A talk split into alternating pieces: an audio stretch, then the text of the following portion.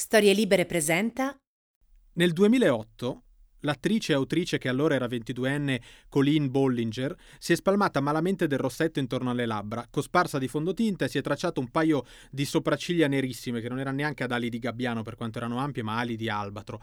Poi si è seduta a una scrivania in una stanza dai colori pastello, ha acceso la sua webcam e ha dato vita in un impulso così di spregiudicatezza al suo personaggio più famoso, Miranda Sims.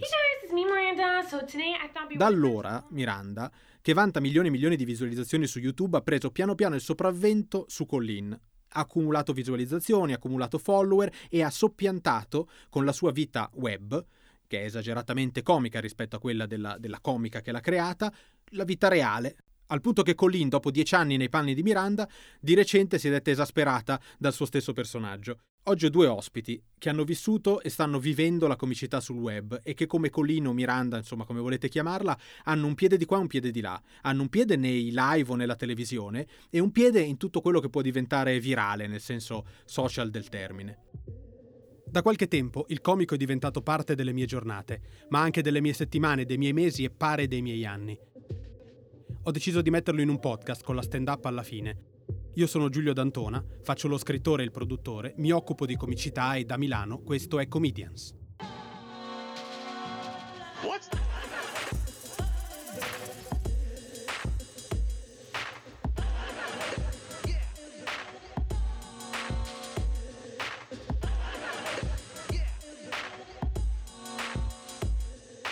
What's the deal with airplane peanuts?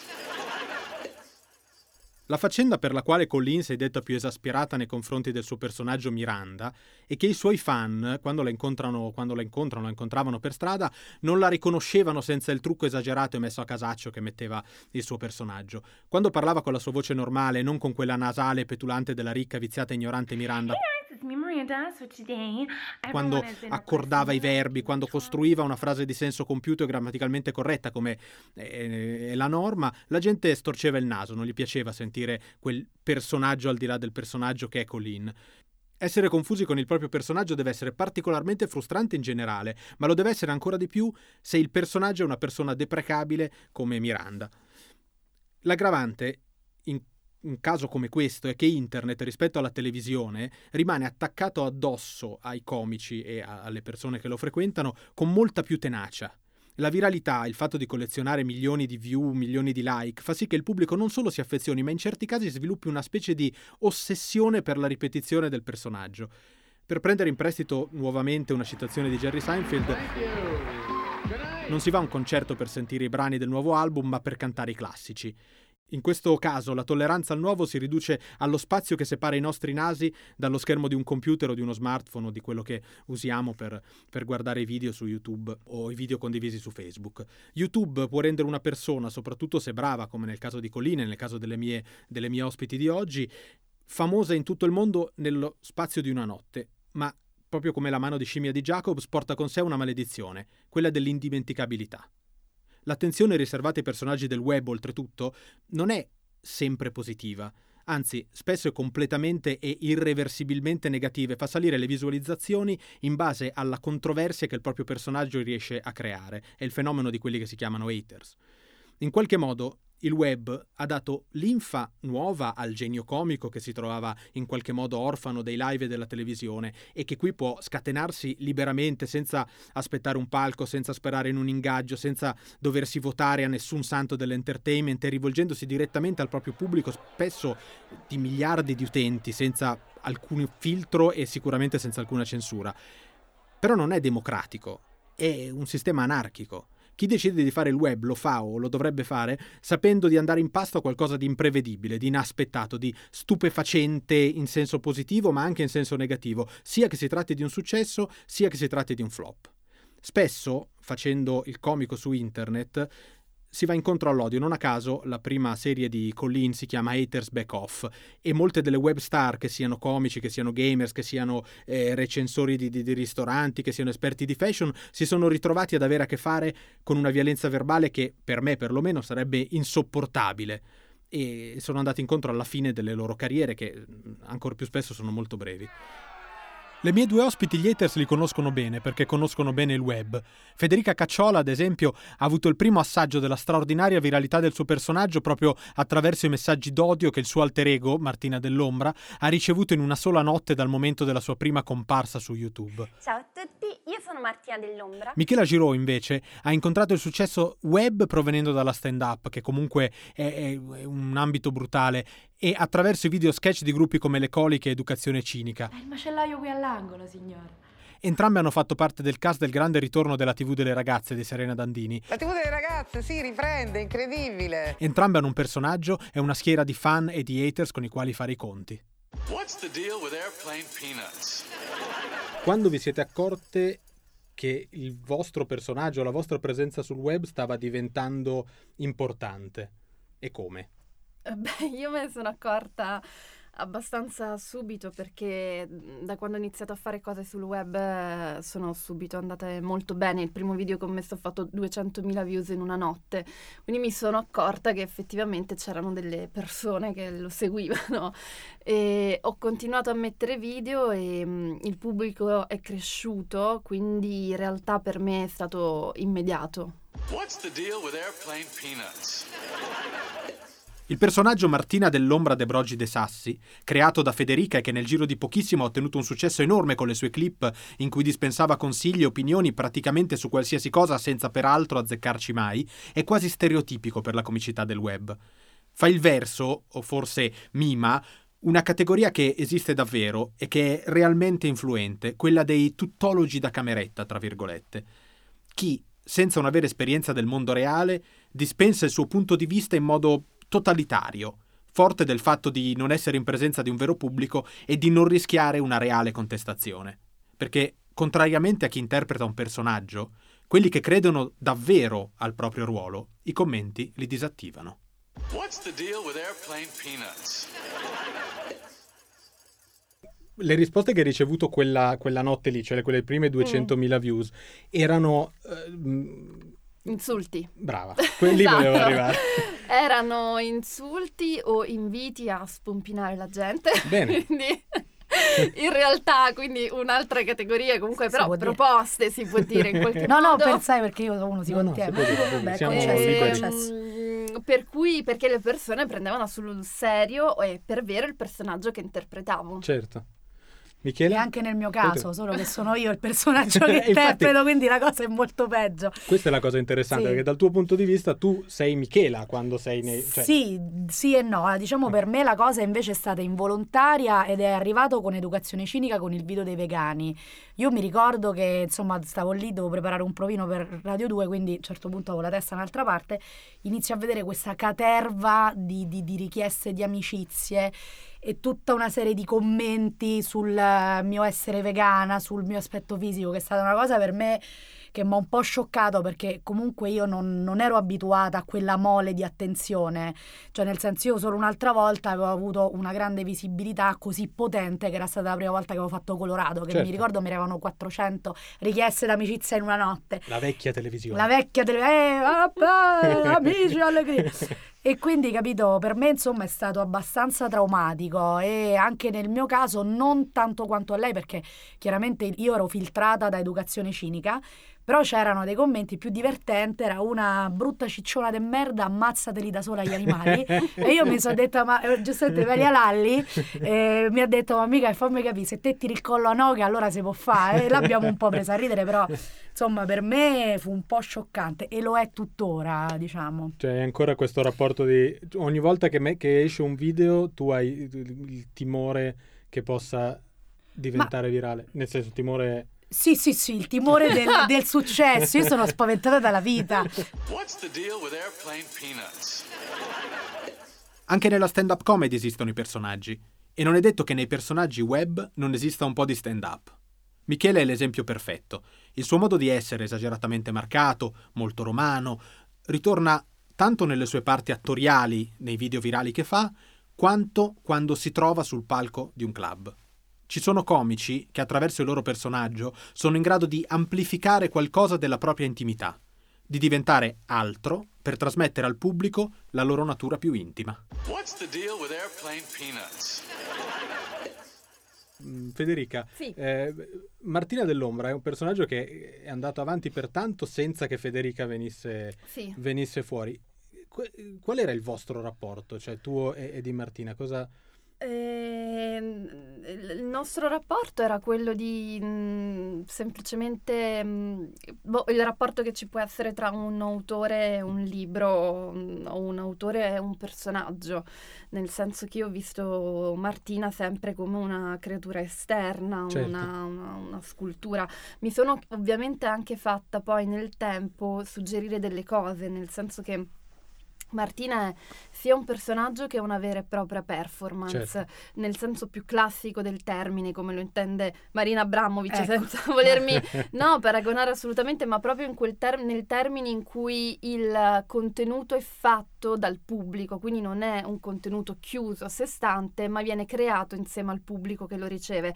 Ovviamente le performance classiche avvengono con un pubblico live che crea insieme al performer il messaggio, mentre invece nel mio caso capita con il pubblico online. Però è stata la stessa cosa, quindi è stata una vera ed è una vera e propria performance. In realtà lo è stato più nei primi anni, poi nel tempo si è andato a strutturare molto spesso, come ad esempio nel caso delle- della TV delle ragazze, come un contenuto chiuso, quindi Chiaro. in quel caso è un vero e proprio personaggio, Certo. un'interpretazione. Quindi c'è stato sempre questo, questo approccio, diciamo, di me verso Martina, quindi da un lato il fatto di crearla, dall'altro dover riuscire mm, a prendere anche ciò che il pubblico metteva all'interno di questo personaggio.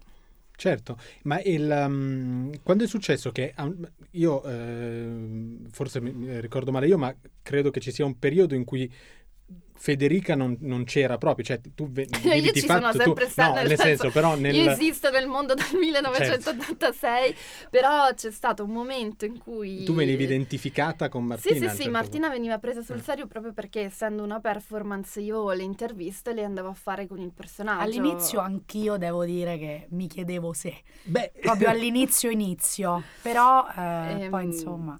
E quindi era proprio una volontà di, di farlo perché avevo necessità che venisse preso sul serio come personaggio perché il- il- lo stesso contenuto che lei veicolava veniva creato insieme alle persone che lo prendevano sul serio. E non eri esasperata da, da, da quel- no. No, no, nel senso che è stata, è stata una scelta. Io Certo. prima comunque facevo, cioè è stata sempre, è stato tutto sempre molto coerente nel mio percorso artistico. Io facevo teatro prima, facevo performance prima e prima di iniziare a fare Martina, quando ho iniziato a fare Martina è stato un momento in cui mi sono dedicata a quel progetto che Certo. per me era comunque una performance, era come dedicarsi ad uno spettacolo, ad un singolo spettacolo per tre anni quindi non, non ero esasperata, sono sempre Mhm. stata abituata a mettermi dietro ai personaggi o mm, diciamo non, non mi interessava, non, non mi interessa tutt'oggi quella parte di egocentrismo insita nella professione dell'attore. Sì, sì. A volte è un problema, ma altre volte sicuramente chiedevo aiuta.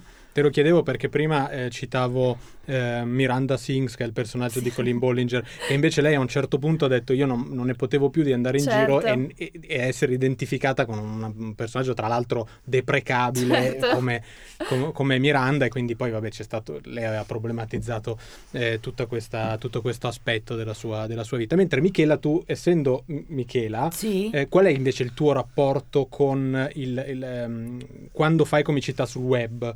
Come, Sì. eh, qual è il tuo rapporto sostanzialmente con quello che fai? Cioè, quando lo fai, che cosa, come lo fai e cosa ti aspetti sostanzialmente da... Guarda, io sono molto sincera, ci sono mh, vari tipi di Michela, c'è mh, Michela che recita, Michela che recita su web e Michela che fa stand up. E, mh, nel senso, quando io faccio i miei video sul web sono io che generalmente presto la mia interpretazione ad altri progetti, quindi io lo dico eh, sinceramente per me il web è un mezzo per, per farmi conoscere, perché ehm, a differenza comunque di quello che magari può eh, fare Martina quando faccio stand up diciamo che c'è una parte molto eh, di me che viene fuori Mhm. e diciamo che il mio vestito ehm, da comica è cucito su di me e quindi diciamo che eh, io ho difficoltà a diffondere i miei video sul web perché quello che dico a livello di stand up sono delle cose molto personali Certo.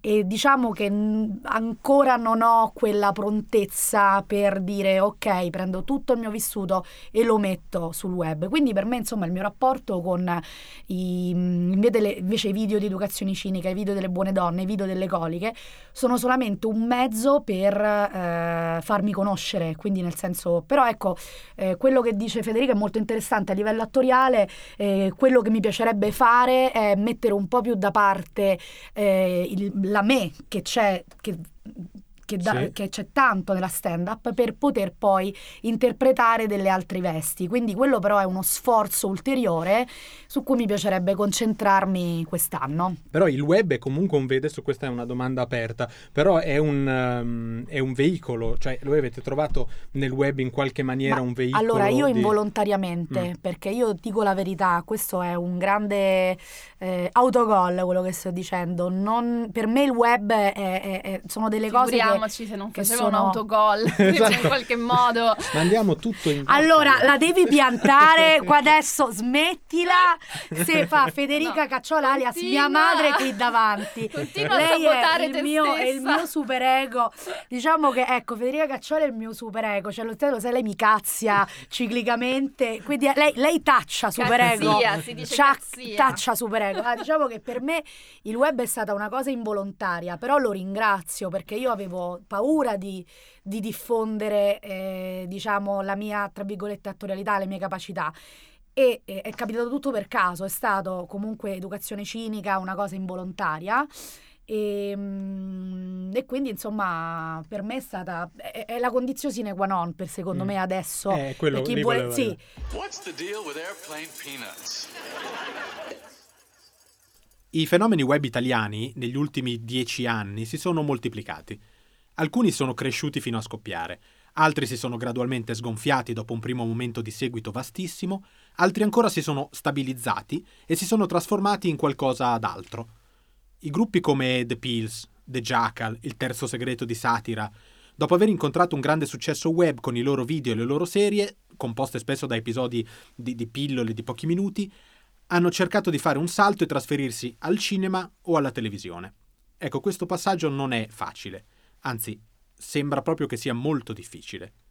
I film eh, dei gruppi web non hanno in nessun caso trovato il successo che i produttori, che sono anche produttori grandi come Pietro Valsecchio o Beppe Caschetto, si sarebbero aspettati partendo dai numeri delle condivisioni sui social. Questo perché, probabilmente, come capita per qualsiasi ambito, il successo dipende anche e soprattutto dal formato e dal mezzo e dal pubblico che incontra. La fruibilità web, che passa per i pochi minuti di pausa negli uffici o per le trasferte sui mezzi pubblici, non sembra che si possa trasferire al grande o al medio schermo. Non ancora, perlomeno. What's the deal with airplane peanuts? Esporti vuol dire proprio Sì. web, questo è la... Non No, ne- secondo no? me non necessariamente, nel senso nel, nel mio caso anche è stato ovviamente involontario all'inizio, invece dopo è stato costruito. Ad oggi mh, il web per me non è solo un modo di farmi vedere, ma anche proprio un, un luogo di lavoro. E mh, il mio lavoro è costituito in grande parte da progetti web, però non credo sia l'unico modo, nel senso che è chiaro che un autore o comunque chiunque voglia svolgere una professione che preveda un profilo pubblico deve avere un profilo pubblico. Questo già rispetto Certo. a qualche anno fa è cambiato completamente. Quando io ho iniziato a fare Martina, io come Federica non avevo un profilo, ad esempio Instagram e non avevo non volevo avere, cioè la mia pagina Facebook era completamente chiusa, bloccata, non, non la usavo praticamente perché non era previsto che fosse così. C'è Certo. un autore, fra l'altro, che stava su Instagram o su Facebook, era considerato mediamente un coglione, nel- sempre parole molto carine, ma eh, adesso questa cosa è cambiata. Però non è necessario che tutti portino la propria mh, arte, tra virgolette, sul web, anche perché il web ha un linguaggio a sé stante. Eh sì, certo, me. però quello Nel senso che... bisogna essere anche in grado di fare contenuti adatti al web. Sì, sì, quello che comunque aiuta, volevo dire, ecco, nel mio caso io non, non sapevo che probabilmente il progetto Educazione Cinica avrebbe avuto un'efficacia, Mhm. è stata una cosa involontaria, quindi nel mio caso, mh, ecco appunto, Certo. ci sono delle persone che magari non sanno che eh, sono efficaci sul web e magari il web ti può dare quelle possibilità, però questo è vero, comunque sono tutti i tipi di linguaggi diversi, web, televisione, radio, cinema, Sì. e pensare che uno eh, si possa muovere comodamente dall'uno all'altro senza perdere qualcosa e senza studiare il media di destinazione è erroneo, quindi è errato sì. Quindi Chiaro. sono No, la, la mia, io, la, la mia domanda era perché io vedendo da- il web da fuori, an- anche se prima mi faceva giustamente notare eh, Valeria che il, in realtà adesso che stiamo registrando questo podcast anch'io mi, mi sono messo nel web, quindi Certo. sono condannato come... What's the deal with airplane peanuts? Può sembrare strano parlarne qui, ma lo stesso formato podcast si può legare al fenomeno della viralità sul web ed è una delle forme di prodotti condivisibili che ha riscosso più successo, fino a generare una schiera nutritissima di cultori e di appassionati. Il podcast comico è qualcosa che negli Stati Uniti ha un grande successo in realtà e si declina in vari tagli. Ci sono le registrazioni dal vivo, che sono l'evoluzione dei vecchi comedy album e che raccolgono interi spettacoli o selezioni dei materiali dei comici. Ci sono i podcast di approfondimento che analizzano o raccontano la comicità e il mestiere del comico. Mi viene in mente per esempio WTF dello stand-up comedian Mark Maron che soprattutto nelle prime edizioni chiacchierava a ruota libera con i suoi colleghi e parlavano naturalmente di, di quello che fa ridere. Un esempio bellissimo è anche Comedy Bang Bang, oppure Punchlines, oppure Industry Standard del eh, manager Barry Katz. Ci sono le parodie dei programmi di successo, ci sono i talk show, ci sono gli sketch. È un universo sconfinato, dove tutto è già stato fatto, ma niente è una cattiva idea. L'idea della stand-up alla fine, ad esempio, l'abbiamo presa in prestito da This American Life, che è un programma di approfondimento inventato e condotto anche da Ira Glass e propone sempre un inserto comico. Lo propone perché è un appassionato come lo siamo noi. What's the deal with airplane peanuts? Sembra una, una terra molto democratica il web, invece io ho più l'idea che sia qualcosa di anarchico e che bisogna essere molto specializzati per avere successo sul web, molto più specializzati perché chiunque prende il web come un grande, eh, la grande piattaforma. Ora, non vorrei fare incazzare troppe persone. No, no, fai, fai incazzare, Però vai. il web è un po', voglio dire, mh, se metti insieme varie cose, c'è un po' una terra in cui se, se- se tutti vanno lì a fare cose, vince chi ne sa di più e chi è più forte inevitabilmente, è come un palco di stand-up in questo. Cioè, Per cui ovviamente se ci sono eh, le serate aperte durante, cui, durante le quali ci sono tante persone che si esibiscono, alcune iniziano in quel momento, alcune hanno più capacità, altre meno, diciamo che poi chi studia di più e chi ha più talento Vince, vince, perché- sempre, credo in qualunque campo. Quindi in questo non è democratico, Eh, no, ovviamente infatti, come questo- non lo è in realtà nessun um, ambiente artistico. Semplicemente, ovviamente, mm, diciamo, vince chi riesce di più a catturare l'attenzione, ma soprattutto a mettersi su un'ondata creativa che abbia un senso. sì. E questo serve sia live che ovviamente anche sul web. Cioè le regole in realtà dell'engagement, qualunque sia il media, le regole non cambiano. Che si tratti di una serie su Netflix, di un film, di uno spettacolo o di un video. Sì, dipende pure il pubblico perché comunque alcuni, eh, alcune cose web, diciamo, non è che abbiano tutta questa linea eh, di cui parli te. E no, in realtà Di- dipende. hanno una linea, cioè anche la linea, linea bassa, anche se, anche se ci sono, come dire, ci sono dei contenuti molto bassi che vengono molto visti, ma vale anche per gli spettacoli teatrali comici. Chiaro, ci sono certo. dei comici di un livello, diciamo, molto basico che vengono molto, molto apprezzati, quindi sono bravi. Sì, sì, sì, sì. Cioè, mh, capisco quello che vuoi dire sono- e, e mi trovo anche abbastanza d'accordo, Ehm, però capisco anche il- l'equivoco che può crearsi eh, in questo senso, cioè uno vede un video, faccio per dire, di eh, educazione cinica e pensa che quel video sia eh, rif- rivolto a la- tutto il pubblico possibile, cioè tutto il pubblico che riesce a eh, raccogliere. In realtà probabilmente No, non è così, è non un è. pubblico invece molto stretto. Tu non hai questa sensazione, Michela? Ma eh, sì, è un pubblico molto stretto e tra l'altro eh, la cosa bella è che comunque anche il pubblico che è più interessato, ho notato, ai contenuti eh, di stand-up, cioè per quanto mi, è- per quanto mi riguarda. Educazione Cinica, eh, nel senso, è un progetto che era secondo me già targettizzato, cioè io, io mi sono avvicinata a Educazione Cinica perché mi piacevano moltissimo i loro, I loro video. Quindi loro su questo sono stati bravi a dare comunque un taglio molto originale e diciamo un po' fregandosene del politicamente corretto in un certo qual modo all'inizio perché i loro video erano anche molto molto più pesanti rispetto a quelli che faccio eh, io adesso con loro quindi sì eh, nel senso loro hanno già secondo me hanno già settorializzato i loro destinatari poi comunque su quell'onda appunto io mi sono avvicinata e, e poi ho cavalcato. Ma questa è una cosa molto interessante perché io ero per esempio al festival della rete a Perugia e c'era questo ragazzo che si chiama Simone Pacello Awed e, mm, e lui è un ragazzo insomma con sta con Utopia e, mm, e ha un pubblico completamente diverso dal mio.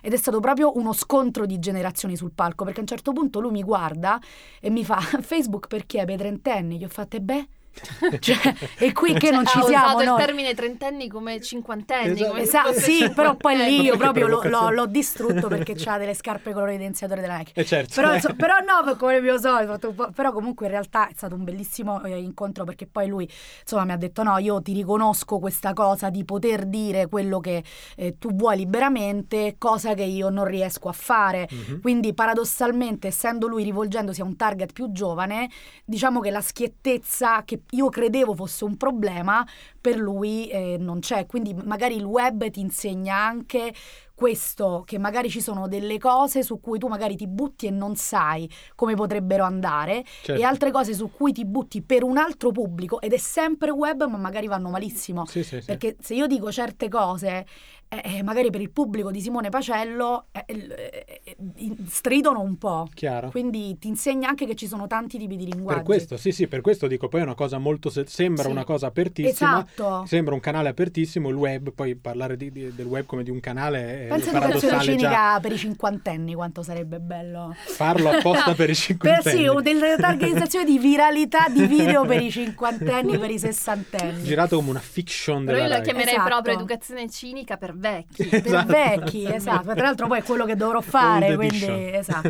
Esatto. Il tuo rapporto Il mio con la comicità, ma in particolare come vedi, cambia- come cambi la tua comicità a seconda del Ah, oh, mezzo va- che ok, vai così è più. Allora, la comicità mi ha Hai visto salvato. Volevo dire, la Dalla ha droga. salvato dalla droga. No, la mia droga è la veda, ragazzi, sarà battutona. Eh, no, allora, guarda, ehm, io eh, cosa posso dire sul mio rapporto con la comicità? Hai un è chiaro, ho un rapporto con la comicità. No, la comicità per me è stato un grande modo di sfuggire a una realtà che a me non piaceva. Mm. Ed è stato anche no, quando dico non è che la comicità mi ha salvato, la comicità è l'unico modo per prendere alla leggera delle situazioni che eh, insomma nella vita era- mi avrebbero un po' affossato. Questa è una cosa che mi ha insegnato molto mio padre. E, mm, e poi io chiaramente come ho potuto eh, mi sono messa al servizio dello studio che le cose che, delle cose che facevo. E io ho iniziato facendo teatro, poi Sì. ho visto che eh, mi piaceva molto di più, io avevo delle cose da dire e avevo proprio l'urgenza di dire queste cose, ho cercato di studiare eh, la scrittura comica che ho imparato appunto eh, da Saverio Raimondo e poi anche teatro comico da Stefano Vigilante.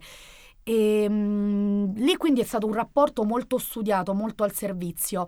Poi ho fatto Colorado, quindi in realtà il rapporto con la televisione era, cioè io mi informo sempre su qual è il contenitore, a Colorado mi dicevano battute ogni 10 secondi, certe cose non le puoi dire, quindi io cercavo di veicolare quello che io volevo fare, cioè ovvero che poi alla fine è sempre il rapporto tra premessa e disattesa, a seconda comunque delle, mm, del destinatario che avevo. Non è Sì. stato per me molto faticoso, ma perché io non so, mi sono molto affidata alle persone che facevano quella cosa, è stato anche mh, involontario, cioè nel senso per dirti io i video di educazione cinica ok vanno bene, però io per imparare a veicolare quella comicità sulla telecamera ci ho messo un po' e quella l'ho imparata con Sorci Verdi, io mi ricordo feci questo sketch di Sorci Verdi dove io interpretavo che oggi secondo me andrebbe molto bene una direttrice Rai. Sì. e, e e mandai quel video a Edoardo Ferrario che già aveva fatto esami. E lui mi disse guarda Michela è un po' lento. Effettivamente io dico che se non avessi avuto l'opportunità di sperimentarmi tante volte eh, non avrei potuto raggiungere quell'efficacia che poi ho raggiunto nei video di educazione cinica. Quindi per me mi sono sempre affidata agli altri che erano lì per veicolare la mia comicità perché comunque è sempre importante vedere cosa vai a fare con chi lo vai a fare Beh, la stand-up insegna che la comicità è, una- è uno strumento in continua evoluzione e che si fa Mm. continuamente imparandolo, credo. Sì, e che anche perché guarda, per me lo, lo quello- studio e, e cercare su questo, sì. cioè io sono una persona che si caga molto sotto nella No, vita. dai, Michele, dai. Quindi nel senso tutte le volte che ho di fronte una sfida o qualcosa che magari non è il mio pane, vedo ok, dove siamo, cosa siamo. Per esempio a me capitava con Federica che gli mandavo delle cose, lei mi diceva guarda questa è una buona idea, però non è molto per un taglio televisivo. Dicevo ok, come può diventare? Quindi nel senso per me quando ci si raffronta con vari media bisogna sempre fare un passo indietro e, Sì, e sì, studiare e secondo me. imparare. Sì. Federica, quando è che hai deciso di adottare Michele? Ehm, quando è successo? Ah, questa ah, la allora, no, prima rispondo, No, vabbè, tanto la mia risposta seria. è molto più breve.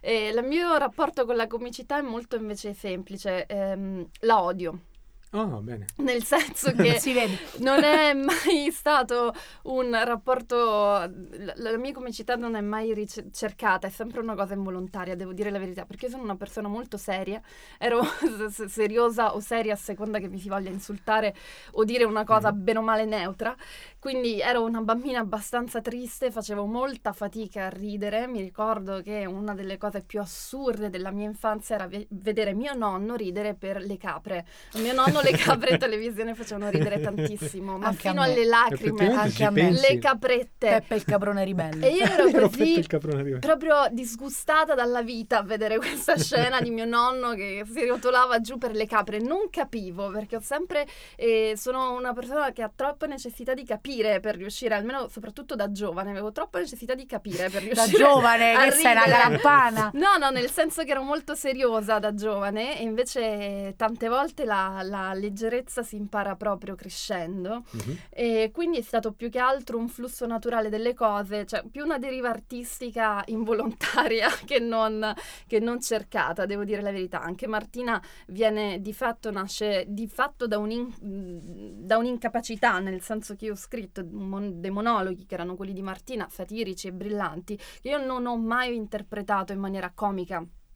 Perché uno non lo so fare, due non mi piace molto il modo di fare Certo. da comico, quindi non ho mai messo le battute ogni 10 secondi, non ho mai fatto alcune cose tecniche che si fanno di solito per far ridere la gente e quindi l'ho interpretato seriamente Certo. come interpreto le cose e quindi c'è stato uno strano cortocircuito che rappresenta comunque tuttora bene o male il taglio di quello che faccio, Certo. non, non potrebbe essere diversamente. D'altra parte è anche una questione di gusto, a me piacciono comunque cose che siano così, mi piace quasi sempre la comicità involontaria e un po' meno la gigioneria comica, Sì, però è un sì. fatto di gusto, non c'è Sì, niente sì, di... sì, sì, però è, mm, insomma, io trovo che sia un'efficacia in, quello che fa, in, in questo approccio e in quello che fa, il met- nell'applicare questo approccio a quello che fai. Cioè, Guarda, c'è un'onestà, eh, c'è un'onestà che c'è già un buon di punto di partenza, esatto, per qualunque,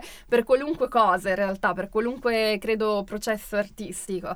Io volevo arrivare un attimo agli insulti. Ah, Eh, una delle, una delle- dei, dei- dei problemi o delle gioie del web sono gli haters, cioè li- le- mh, eh, che fanno anche spesso fanno la fama, fanno la, mh, la diffusione di alcuni video e di alcune, eh, di alcune performance. Eh, che rapporto vo- avete voi con gli haters? Ma soprattutto la seconda domanda è: vi è mai capitato di incontrare uno dei vostri hater, cioè uno di quelli che mi manda le minacce di persona? Non ho mai veramente avuto problemi con, um, con uh, tutto quello che riguarda gli haters, li ho incontrati.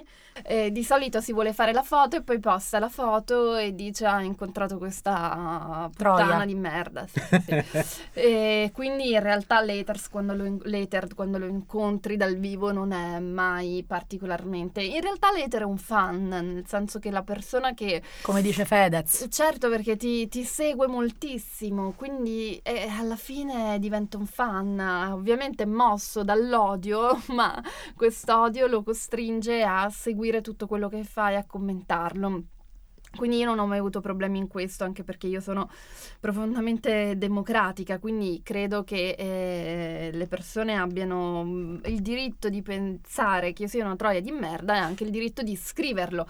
Poi se il loro ragionamento nasce dal fatto che eh, pensano che una ragazza che faccia dei video scollata sia una troia, eh, quello è un problema culturale. Però il problema culturale è un problema un po' più ampio che riguarda mh, non soltanto la singola persona, ma riguarda la società. Quindi finché la società non metterà a disposizione ne- una società che fornisce a tutti, indipendentemente dalla provenienza sociale, gli strumenti culturali per fare differenziazioni adeguate, fare valutazioni adeguate e non essere vittime del giudizio, non ci possiamo lamentare degli Certo. haters. E io dopo questa risposta posso solo fare la marsigliese con le ascelle, non mi rimane che fare altro. No, ah, brevemente dico, no, io invece non ho un rapporto con gli haters molto accentuato perché, come ho detto, ehm, faccio solamente il mio volto un po' prestato alle cose web Sì, più, sì. ehm, più grosse. E gli unici rapporti, insomma, gli, uni- gli unici hat- haters che ho avuto sono stato dopo- sotto il video delle buone donne, quando avevo fatto, eh, era andato sul web, ah, che calore sembra il Bataclan, e lì diciamo, ecco, questa freddezza nel dire ehm, che calore sembra il Bataclan è la mia ba- battuta d'ingresso, l'avevo Sì, diffusa e c'era insomma una ragazza di Genova che aveva preso la mia faccia, l'aveva messa sul suo Facebook e sul suo Instagram dicendo questa persona orribile ha detto, ha parlato male del Bataclan, no eh. Quindi diciamo, ecco, io ancora ehm, non avevo questa maturità del dire ok, pensa quel che vuoi, oppure ok, sotto il mio post eh, scrivi, eh, puoi scrivere quel che vuoi, perché in realtà mh, sono una persona molto più, eh, ero una persona molto più terra terra e dicevo ma perché tu sotto, cioè a me in- indispongono molto le polemiche sotto eh, i, i miei post e sotto le mie foto, perché in realtà io vivo i social veramente come, veramente con tanta leggerezza. Mhm. E, però sì, sono assolutamente d'accordo su questa cosa che dice Federica, che comunque è effettivamente un problema culturale e alla fine eh, gli haters è una cosa su cui te ne devi fregare. Mi ricordo eh, quando fu il video educazione cinica, io avevo paura di espormi anche con la mia fisicità. Perché ho detto che diranno, no? Diranno che, che sono brutta, diranno che sono grassa, diranno che non vado bene. Giulio, l'hanno detto. E a Sì, un certo punto e mi sono detta, vabbè, ma è tutto qui. Eh.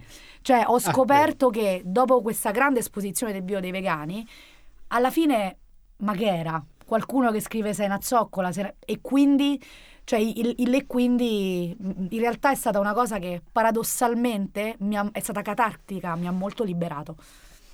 Bene, io mh, sarei andato anche avanti altre Ok. ore, però voi non lo sapete, ma qui, alla fine di questo podcast noi mandiamo tre minuti o qualcosa del genere di stand-up registrata dal vivo Sì. e la stand-up che mandiamo oggi è una tua amica sicuramente, cioè Martina Catuzzi. Sì. E vuoi dire qualcosa su Martina? Sì, la voglio Bene. salutare, Ok. è una mia collega bravissima con cui ho condiviso le scene fin da subito, con affetto dico che è una grande zoccola, ma insomma quelle sono delle cose che ci diciamo tra di noi. E, Eh, basta. e basta. Martina Catuzzi. Martina Catuzzi. Però io, ragazzi, ve lo confesso, eh, voi siete fantastici, ma non sono molto in forma stasera perché metto le mani avanti, sono al secondo giorno di ciclo e fa schifo, non vi parlerò delle mie mestruazioni, però le donne in sala possono capirmi, questa cosa mi, mi compromette sia fisicamente sia mentalmente. Io quando sono in questo periodo del mese e tra le cosce ho questa cascata di Campari Red Passion, io penso tantissimo, ti giuro che vorrei, non lo so, tipo essere gravida per togliermi nove mesi l'impiccio del ciclo. Oppure essere una sudamericana. Le sudamericane non hanno mai il ciclo perché in genere lì sotto hanno il cazzo. Io, non ho il cazzo mi sarebbe molto piaciuto avere un pene. Io dico sempre questa cosa che ho una grossa invidia del pene. Io vorrei tanto avere il pene, ve lo confesso, per farci delle cose. Io vorrei mettergli i vestitini, come alle bambole. Perché voi maschi non lo fate? Perché voi maschi che avete questa fortuna di averlo in 3D non ve lo vestite? Io vorrei vestire i peni e ve lo confesso, aprire la mia pagina Instagram con tutte le foto dei peni più eleganti e chiamarla Piselli Fini. Boh! Sacco di follower. Sì, no, giuro, io vorrei essere la Chiara Ferragni delle minchie, fondamentalmente. E non è un discorso malizioso e neanche femminista, e non c'è niente di femminista in quello che io dico in generale, perché io non potrei mai essere una femminista, perché io mi depilo tanto, forte. Anzi, io mi batto, le femministe che ridono e dice spugli là sotto. Io mi batto da anni per la depilazione assistita nei casi più estremi. Poi le femministe, sinceramente, mi fanno un po' paura perché sono troppo incazzate.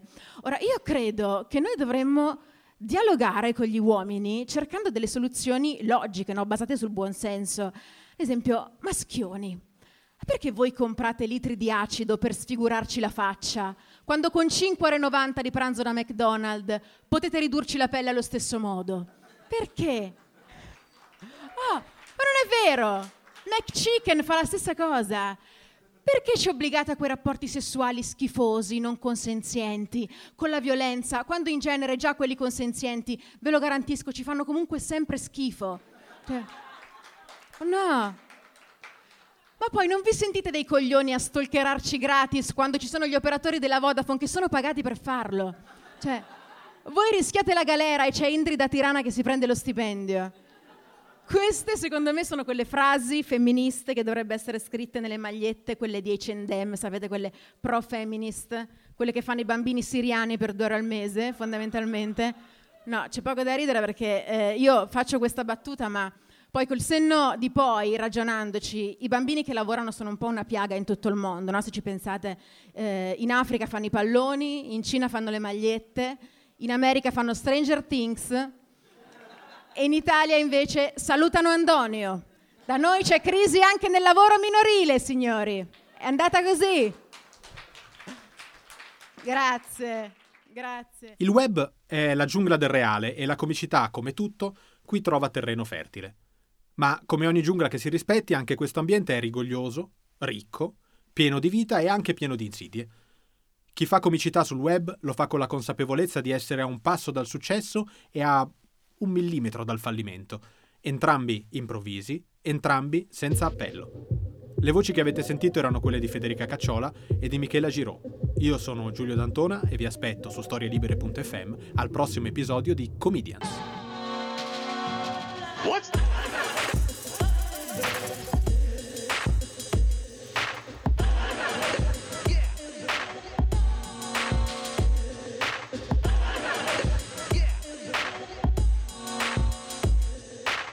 What's the deal with airplane peanuts?